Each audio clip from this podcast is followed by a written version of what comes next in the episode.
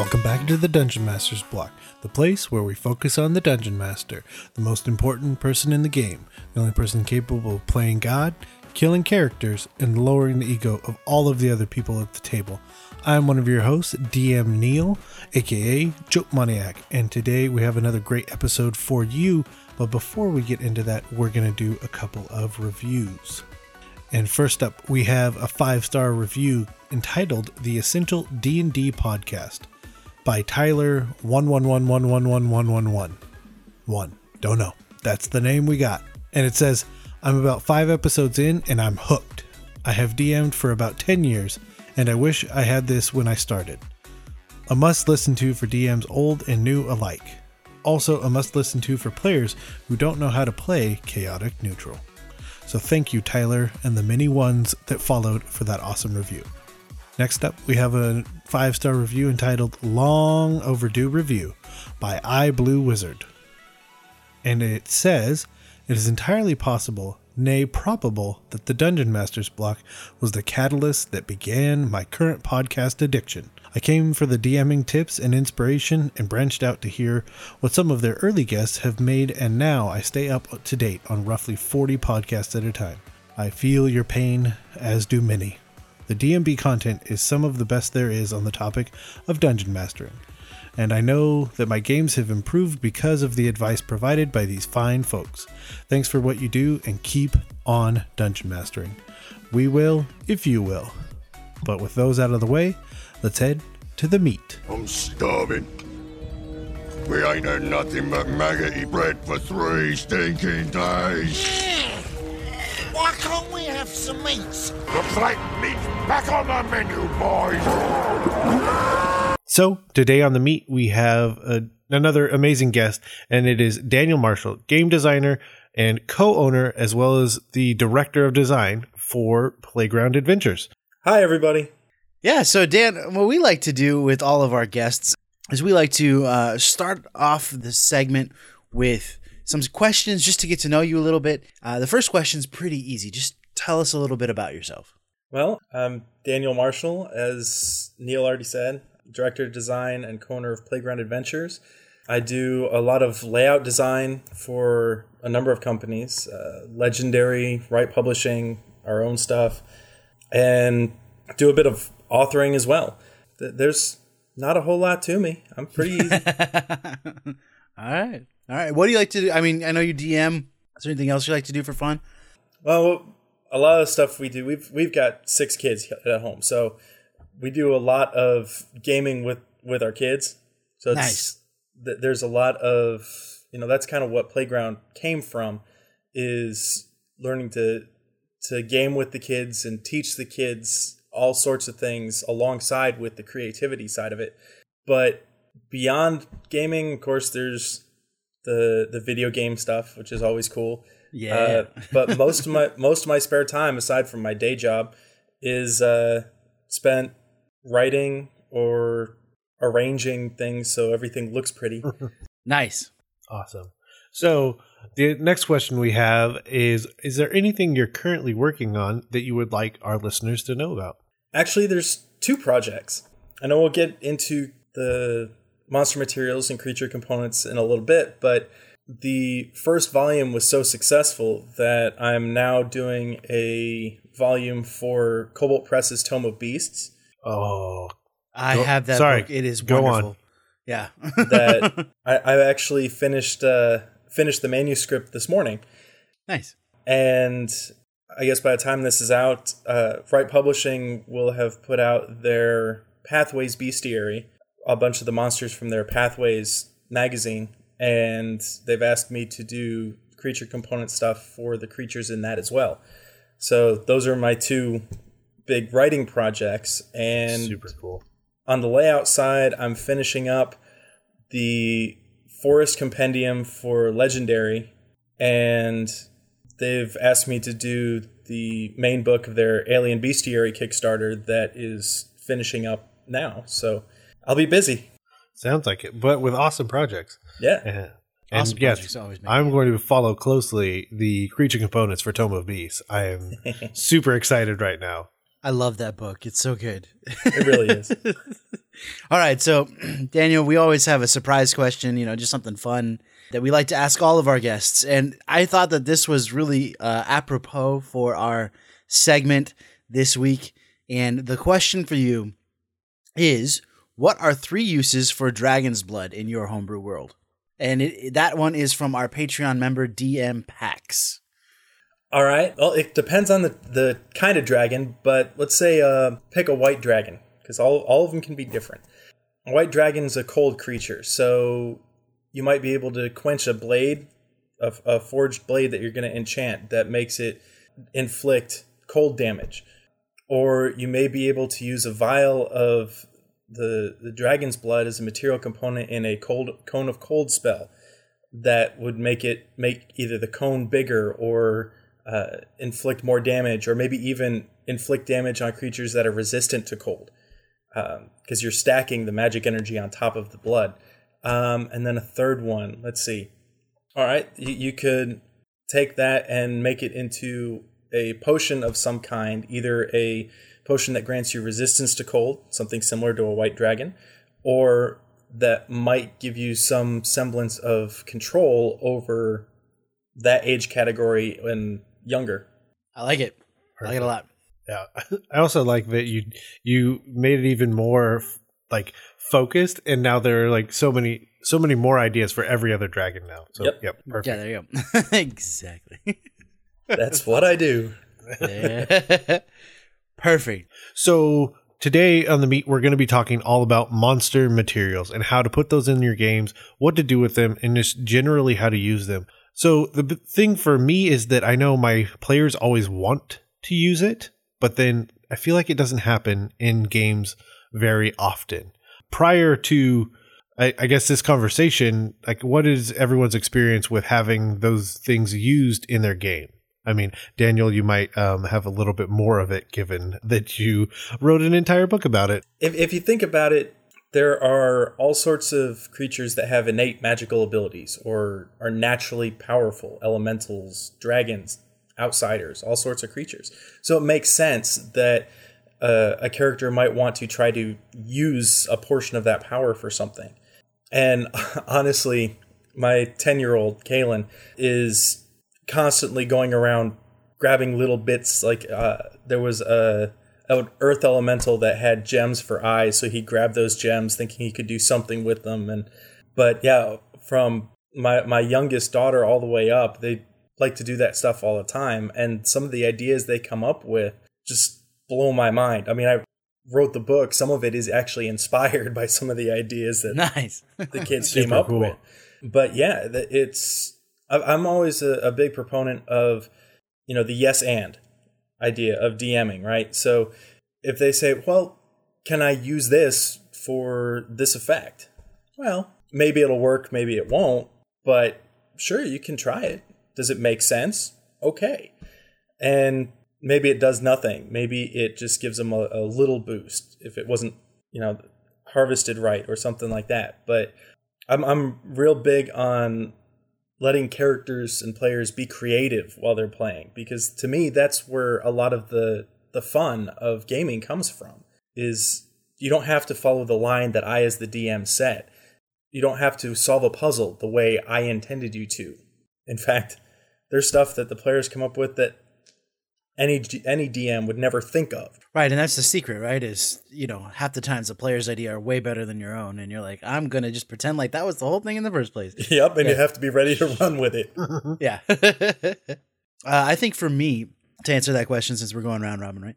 Uh, I think for me, I, I come from the 3.5 heavy, you know, third ed 3.5 tradition. And there were a ton of extra supplemental materials that had all sorts of things like that, as far as material components and whatnot. And often, you know, a lot of the guys that i gamed with were were also video gamers and things like that. And so we incorporated a lot of those material gathering aspects.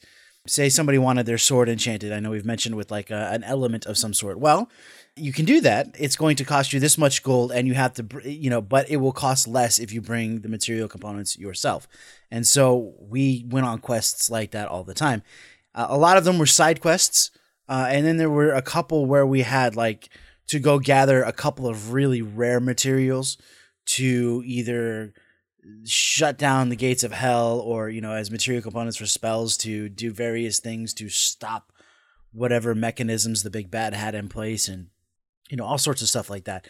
So i think that 5e sort of uh, is lacking a lot of that yet because they want to keep it simple. Of course daniel's got this book out now and he's coming out with another one and and so I think that that's a great resource for us 3.5 guys to go to who like those sort of more gritty, time consuming um, minutia of collecting monster parts. And I think because it's such a huge part of video games, because it's such a huge part of a lot of fantasy stories, I think that to do that in a game is something that people can relate to and something that people actually want to do and something that you as a DM should endeavor to present an opportunity for your players to do.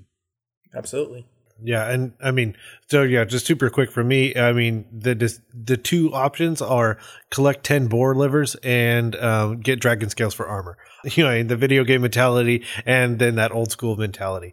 But I love what you've you've done, and you know we'll get more into it of making it seem more prevalent just in the world, and it makes sense. It's a world full of monsters, like you said, and most of them magical or something like that. So, what are some specific uses of monster materials in a campaign setting? Um, just again, we can just go around. Whoever wants to take it first. Go ahead, Daniel. You're the you're the expert, so that's why we have you on. All right. Every, every magical creature can theoretically be used for something. It's just a matter of figuring out what. But at the same time, if you're going to be giving your characters uh, these components that can make their spells more powerful or uh, reduce the cost or, of making magic items or make magic items more potent or even create magic items that haven't been heard of before, you have to balance that with the other treasure that they're getting.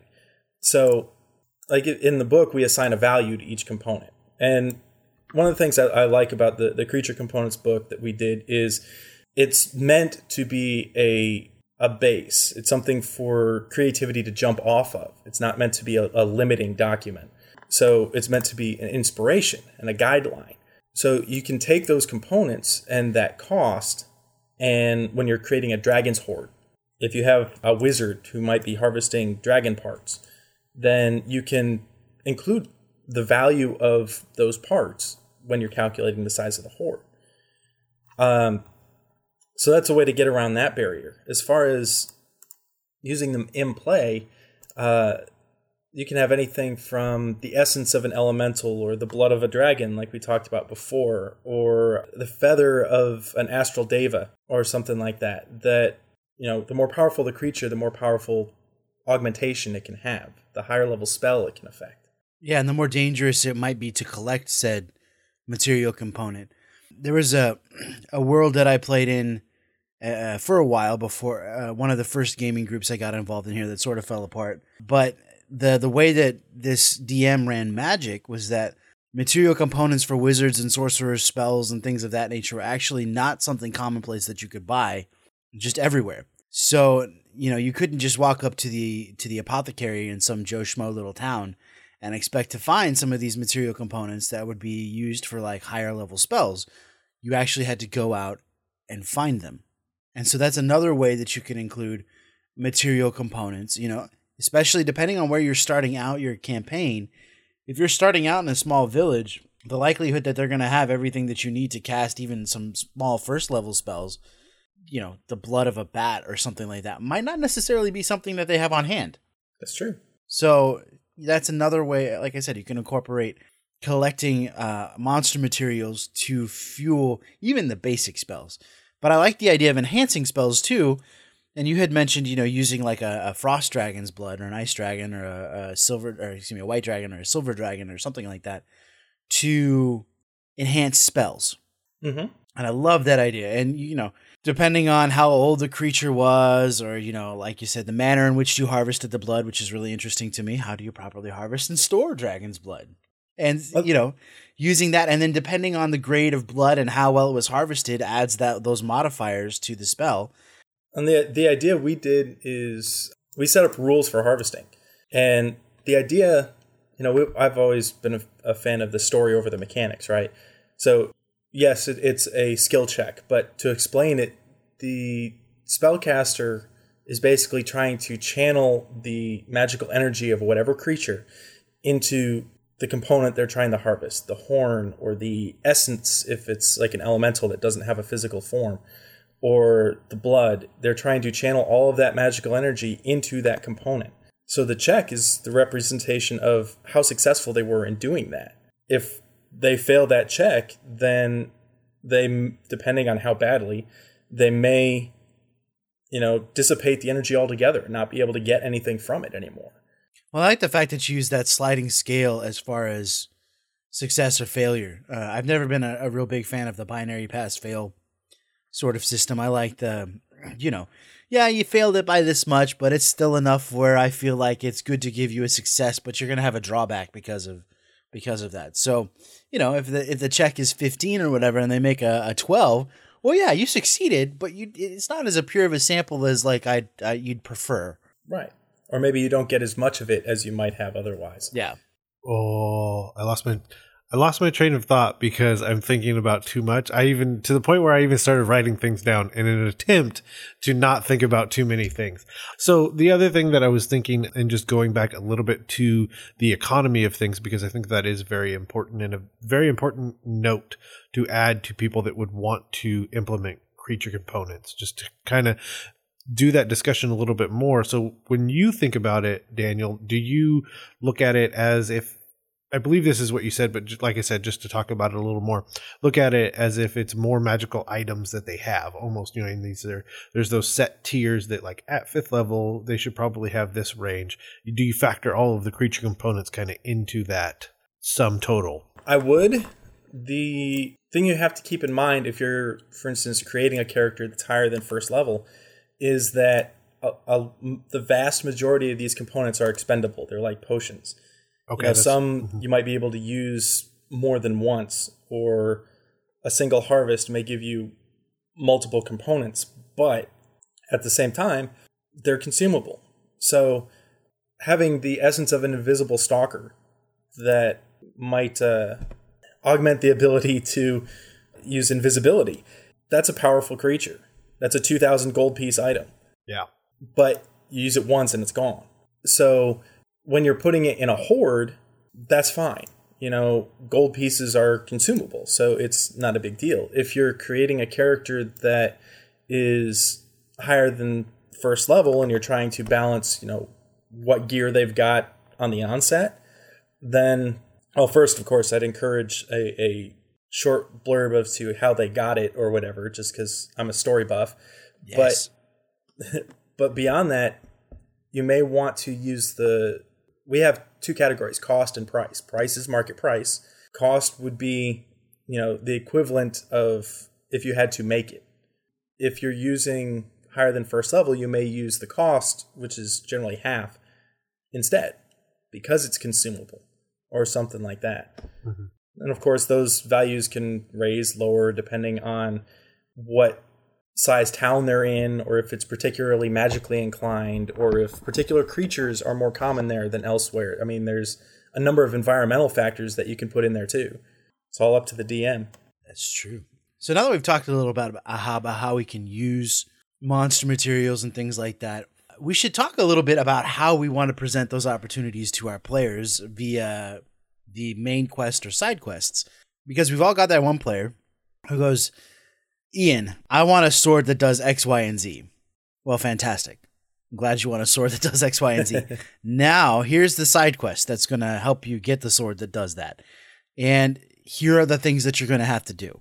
And you can use a lot of different elements. Uh, the way that I introduced the side quest to this particular player was he's a warrior. He wanted to make a sword that that did a bunch of different stuff and the, he went to a smith who was renowned in in my world for making magical items and he presented the idea to the smith and the smith was like well i'm going to need this i'm going to need that and i'm going to need this to accomplish that one thing so we'll start there and then you know there was there was discussion and haggling of price and uh, of things of that nature but that was the side quest that sent him off uh, with the party because the party also wanted some other stuff to go get these certain things to get the first ability that he wanted on that sword.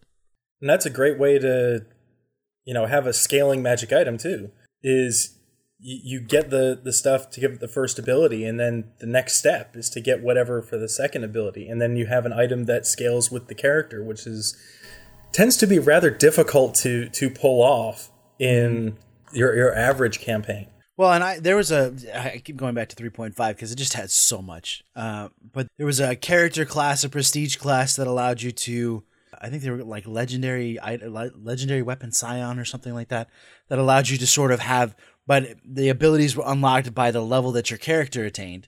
And you had to do some kind of ritual or task or something to unlock mm-hmm. them. Yeah, I remember so, that. So they built that in there. And then there was the Weapons of Legend book that also had some of those ideas in it where the the weapons scaled and you had to do certain things to unlock the abilities and weapons. And I'm a big fan of that because, mm-hmm. you know, especially if you've got a, a character who really likes – this one weapon and there's this whole backstory invested in this one weapon.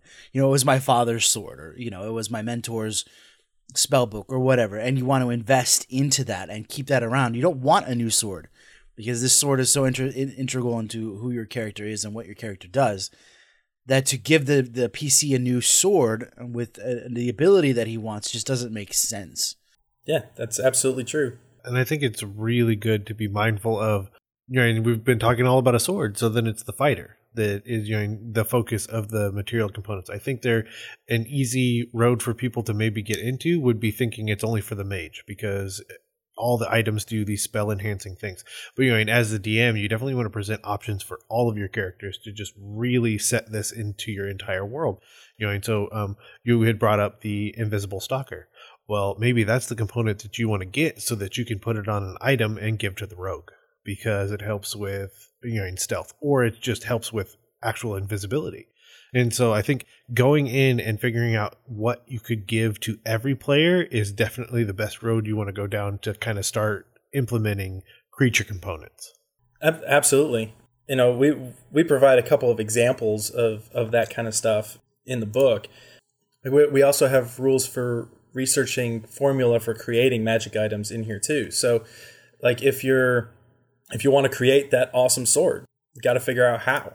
So, you know, you, you can, depending on really how much you want to tax your players' resources, you can give them the, the recipe right out, out the gate, just like the, the smith did. Or you can say, okay, in order to research a cloak of invisibility or a sword that has X ability, you have to go through this process. Whether you do it or you hire somebody else to perform that research for you, it's going to take time. And then they'll give you the answer of this is what you need to look for so I can actually do it. And depending on the scope of the magic item, I mean, if you're getting a an elixir of giant control that allows you to charm all giants in an area for a short period of time, that's a relatively potent item and it may take a while to figure out. If you're looking for a dagger plus one, much more simple item. So it may not take as long, either either the formula or the creation of the item it's, itself. So again, it depends on what course you want the campaign to, to go into and how much you want to tax the the resources of your PCs and what kind of PCs you have because you know every gaming group's different. Mm-hmm. Yeah, that's for sure. Well, and if you make it the you know, we've been talking about just like side quests, but if you make this item harvesting, this monster material harvesting a part of a main quest, you know, you're trying to build the MacGuffin rather than find the MacGuffin. Yeah. You know, like that, that to me is a, is a fresh new take on beating the big bad. Cause, you know, there's always some sort of, of weapon or spell or something that helps you undo the evil guy you know, or whoever the villain happens to be of your story, and you're always questing after that one item. Well, what if you have to build the item because it doesn't exist? Because at one point in time, those those MacGuffins that we all like to go and get don't didn't actually exist at one point or another. Somebody had to make it. And so what if you're the guy that actually makes the MacGuffin in the campaign that you're in that is then later used in a as a MacGuffin in a different campaign? You know, like so, you know, it, it's it, it's a refreshing new way to look at gathering the things that will help you undo the big evil whatever. So I have a couple super specific examples that I've come up with. Those are the things I've been writing down so that I don't keep myself distracted. so the big one that I thought of is basing it off of having your bad guy be like Lex Luthor in Young Justice, where essentially all he ever wanted to do was give people what they wanted. Now, and he's still a bad guy, but that could be the kind of thing where he sends you to go get a material component that is very difficult and that he could not get himself. And your party gets something from it, but then you're having to weigh that moral compass of, well, then what's he going to do once we hand it over? I love it could be the it could be the blood from like an ancient red but then it's like well okay and we'll get this thing you know and we'll save these people but then what happens next Well, and you're going to be a pretty high level if you're fighting an ancient red. You're not just Hey, going to send a level. i wasn't part. yeah i wasn't messing around with this one but you, you, you can also throw in there the morality question because what happens if he hires you to go defeat this uh, nest of vampires and you find out that they are actually people who had were, were turned and then broke free of the control of the big the big vampire because he was defeated and now they're just trying to find their way and they're actually good people afflicted with vampirism but you're now charged with slaying them and collecting their blood or the vampire dust or whatever for, or the fang for some yeah, purpose. Yeah, something. Yeah, yeah. I love I love presenting with my characters with morally ambiguous choices to see what they do, because it's like okay, here's this and here's that, and you can incorporate that really well. Neither one's really gonna be beneficial. There's no real good choice, and you using something like that can can be a really excellent way to sort of challenge and stretch your players quite a bit.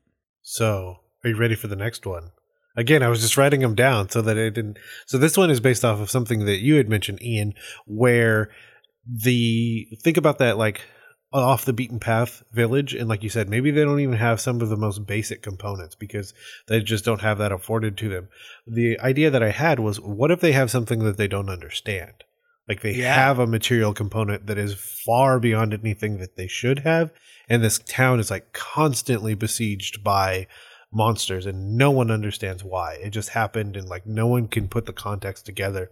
And that's kind of the mystery that your players have to unravel and then they figure out this random shopkeeper has you know um some like i said I, I would almost want it to be like a good item. So like one of like the feathers of this um, you know amazing deva that they just happened to stumble on in the woods and then they took it back and now e- everything is trying to go get that for some nefarious purpose and your players have to combat those people and then finally figure out that that's what's happening Or you could go with the with the idea that say it's a moss or something like that that only grows in the certain conditions that are afforded by this town. And it's a super powerful moss or whatever material component. It doesn't necessarily have to be moss. I Well, that's my I was next just thinking book. Swamp Town. Yeah. Herbalism is the next one on the on the list. So there you go. but yeah, you can only harvest it in this one place. And because of that, it's constantly under siege. And they have no idea why. You know, to them it's just the moss that grows on the backside of this rock, you know, in this certain area of the the landscape, you know, the the geography near their town and you know, whatever. But they don't have magic users who can tap into it, you know. maybe they do know and they create a whole economy based out of it. Yeah, there you go. Oh yeah, that's the yeah, that is another I mean amazing point to make is you know I mean, with the assumption you know you're using a homebrew world, you're using a living world, and you know your players go through this small podunk town, they kind of do their adventurer thing, they go away, they come back, and it is like this weird bustling metropolis all of a sudden. And like material components could easily be the explanation. It's like a gold rush in some ways Mhm. when you if you're using things that are based on herbalism or like you said there's only these certain conditions. So now everyone's showing up to try and recreate these conditions. Uh, it's Mhm. super good. Oh i remember the moss rush of 49 Yeah, there you go. There that's my go. that's my claim. Get out of here. Yeah so that's a super super good idea. I like that. Um are there any other you know, ideas kicking around i mean daniel I, you've probably sat with the, the concepts a lot longer than we have Well, it, it's everything ha- has mm-hmm. something to tie to it. I mean, we talked about the the potential of a, a vampire nest before. What happens if you have an area that is infested with undead. Now, if, if you start with that area, however, you're going to drop it into a campaign. Okay, now you have uh, one of the creature types that we focus on is undead creatures. So you can go in to harvest these things, knowing that you can't defeat whatever evil undead empire that's there, but you can slowly build up an armory of stuff to use against them by defeating the lower stuff and build up. So it can evolve into an entire campaign to defeat the big bad. So there, there's that direction you can go. Or even with that, that same scenario, maybe you've got an evil lich that is using components against the party from the creatures that he creates, or that he's using components to augment the creatures that he's creating. So they're not they're more than just a normal zombie. Maybe they're a worm infested zombie that when they hit you they can spread that infestation. It's sort of like the Book of Vile Darkness. Yes. or maybe they're using dragon's blood to augment a ghoul. What happens there? Oh man. You you can give components to the bad guys too. Mm-hmm. And that can inspire the PCs to really say get into it and figure out, well, how did he pull that off? Okay, well, he figured out some recipe that used this. Well, how can we do that ourselves so that we're on even footing? And that can be a whole campaign arc. Qu- questing for item components can be a whole campaign arc. I that just sparked in my mind. It's an arms race. Yeah, it could be. You know, it's it's a complete. You know, like it's a cold war, and it's an arms race and a cold war. It's for literal arms, but go on. yeah, there you go. I think one of my favorite magical items that I ever received was from my brother, who was DMing for me. I was playing a bard. It was very heavily. I'm I'm Scottish, so it was very heavily influenced by Celtic ideas and stuff. And I wanted like a killer set of bagpipes. I don't I don't know why I got it in my head all of a sudden. And he's like, okay. We had just killed a red dragon, and I was like, can I harvest the diaphragm? He goes, Why would you want the diaphragm? I was like, Well, because you know what bagpipes are made out of, right? He goes, Yeah. I was like, It's a, it's a diaphragm. So can I harvest the red dragon's diaphragm? He's like, Yeah, it's massive. I was like, That's fine. I only need a part of it. And so, like, eventually through the harvesting of the diaphragm and then, you know, getting a, a wizard to like help me make actually was the wizard in our party to help me make this instrument I, I walked away with a set of bagpipes that had like a bunch of different like in, you know was inspire fear and a couple other different things uh it is draconic presence or whatever and i could cast fireball three times a day at a really ridiculously high level through the bagpipes it's awesome yeah that's that's an awesome idea. It makes me think of the guitar guy from mad max but yes. with a bagpipe instead. Yeah. Yeah so you know the party always knew it was real serious when i busted out these bagpipes because oh man it's about to go down. Because which i think I mean, I think that example is a perfect segue kind of to the last topic that we want to tackle before closing up, and that is just very specific ideas of monster materials and their use in a game. You know, using the diaphragm of a red to make bagpipes that uh, shoot fireballs. So good. Uh, so yeah, so the so the one um, I have to you know keep kind of keep the ball rolling is from what you had mentioned earlier, Daniel, of having people research those items to accomplish certain things.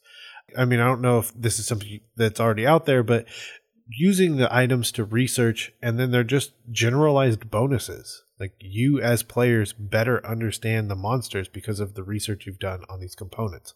So it could just be going forward as a collective party I mean, if you want to use fifth edition, maybe at a certain point you just have advantage against these creature types because you've done so much research into them. Or, I mean, you know, with the more Pathfinder 3.5 mentality, it could be a plus one, a plus two, or something like that because of that. And on the DM side, you could essentially have X number of research, or you know, X amount of research, or X amount of material components required for your party to reach that goal. Yeah, and then and then you have almost like achievements at that point. Ding. Yep. Unlocked. yeah, I love that's such a great feeling. The the other I don't know if you guys have ever read uh, if you haven't you really should. It's called The Demon Cycle by Peter V. Brett. And in this they the way that magic functions in the world is it's all through uh, the bones of demons. and so they inscribe wards like magical writing on the bones and they'll use like the the head of a flame demon to, to shoot fireballs and they use the bone of a lightning demon to shoot lightning bolts or you know a, a whole bunch of other different like they use the ear uh, of of a wind dragon like the ear bone to to be able to speak at far distances through earrings and stuff so i mean you could go with that total mentality where the the bones of magic creatures something simple like that are what allow you to accomplish some of the major the major feats. The problem with that is that once the bones were depleted, the magic item became useless. But you know, you could use. I mean, uh, we said diaphragm. Uh, you could use the bones of a red dragon to to craft armor that's resistant to fire damage, or you know, that allows the wizard to make a wand that shoots fireballs, or you know, whatever else. Well, for for my portion of this, I'm just gonna quote a couple of the specific examples out of the book, if that's all right. Oh yeah, totally. yes. All right, so for spells, let's see, we've got the wings of a sprite. Now they're naturally invisible creatures, right? I'm playing as Sprite. That hurts my soul. In the game that I'm running for. Uh, the if you use the ground up wings of a sprite for an invisibility spell, it's cast as if it's you're using a spell slot one level higher. Or you can extend the duration 1d4 rounds beyond when you lose concentration. Oh, So that's that- awesome. that's- yeah. That's an example of a, a small one. A greater one would be the ground up horn of a unicorn.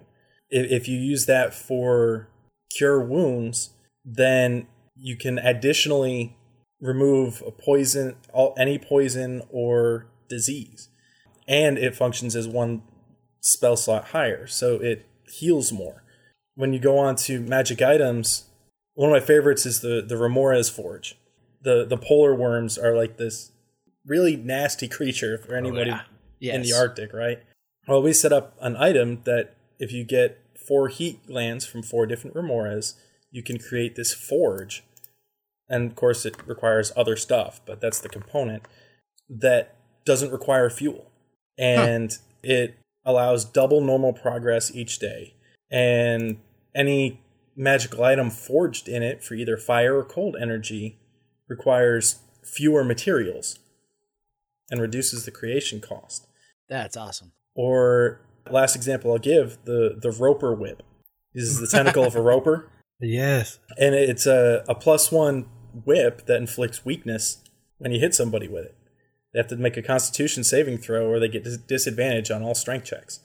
So those those are just a, a few. I think there's 103 creatures in here, plus the magic items and stuff like that. But you know, all it takes is a, a little bit of creativity and looking at either the creature's specific abilities or you know every creature in the monster manual has a couple little blurbs about it before Yeah. it gets to the stat block. Sometimes you can use that.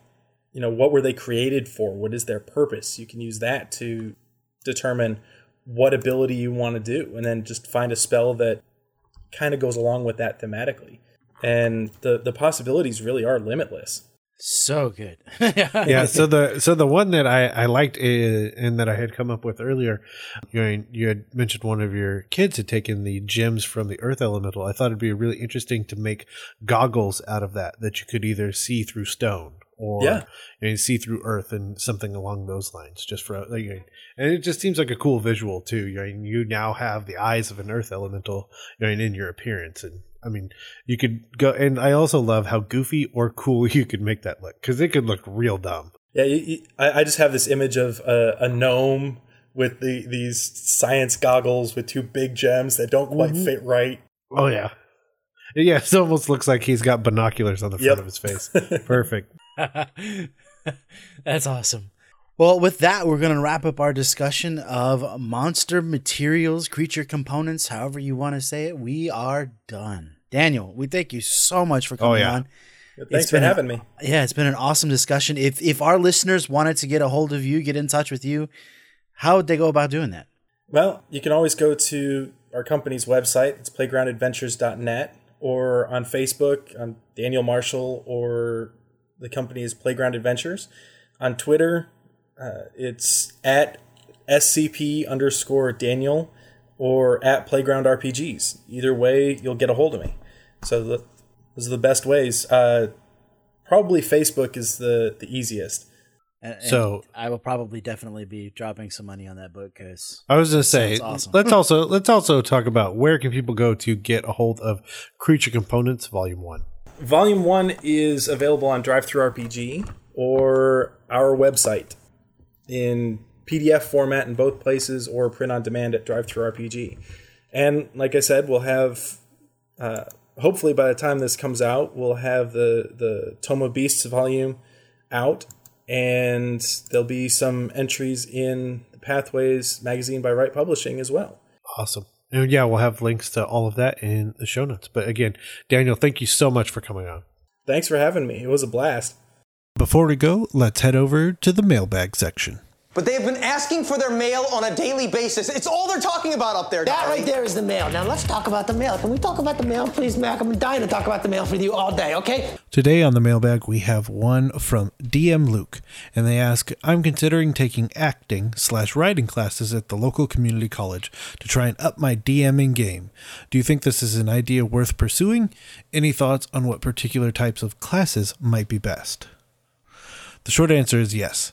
Now, going to a community college and enrolling in a class could be a time investment, but from a money perspective, it won't be too much to do it. And if you're going to look at specific classes, you would want to go with something along the lines of creative writing, if that's available, or something like that. So it'll keep your chops up, if you will, on writing cohesive stories and structure and things like that. Now, the flip side would be the acting classes.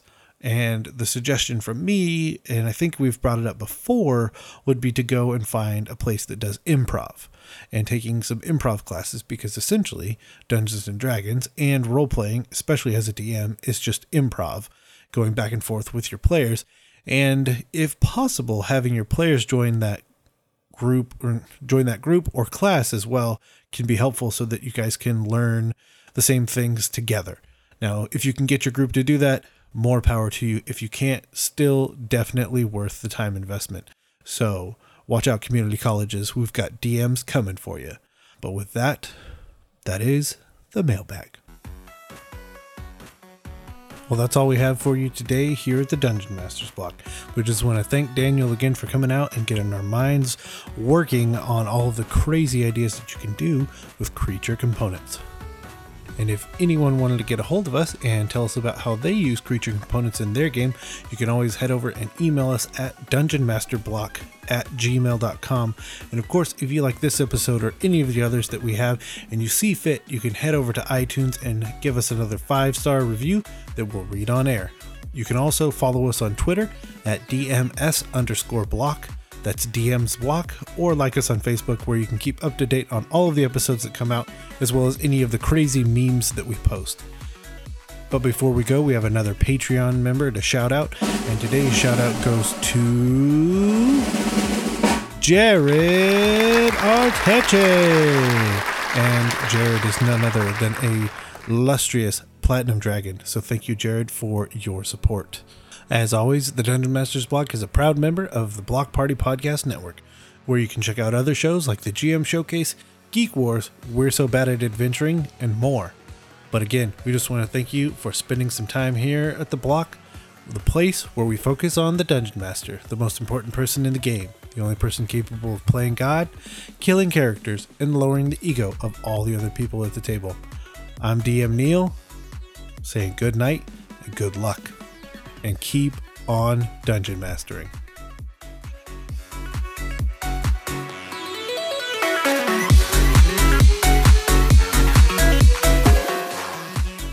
yeah, Dan, if you just want to say hey everybody, you know, or whatever.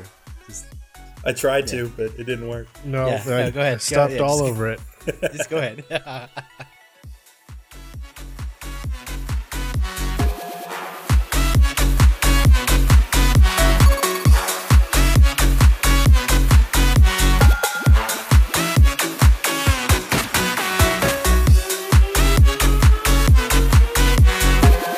Goodbye.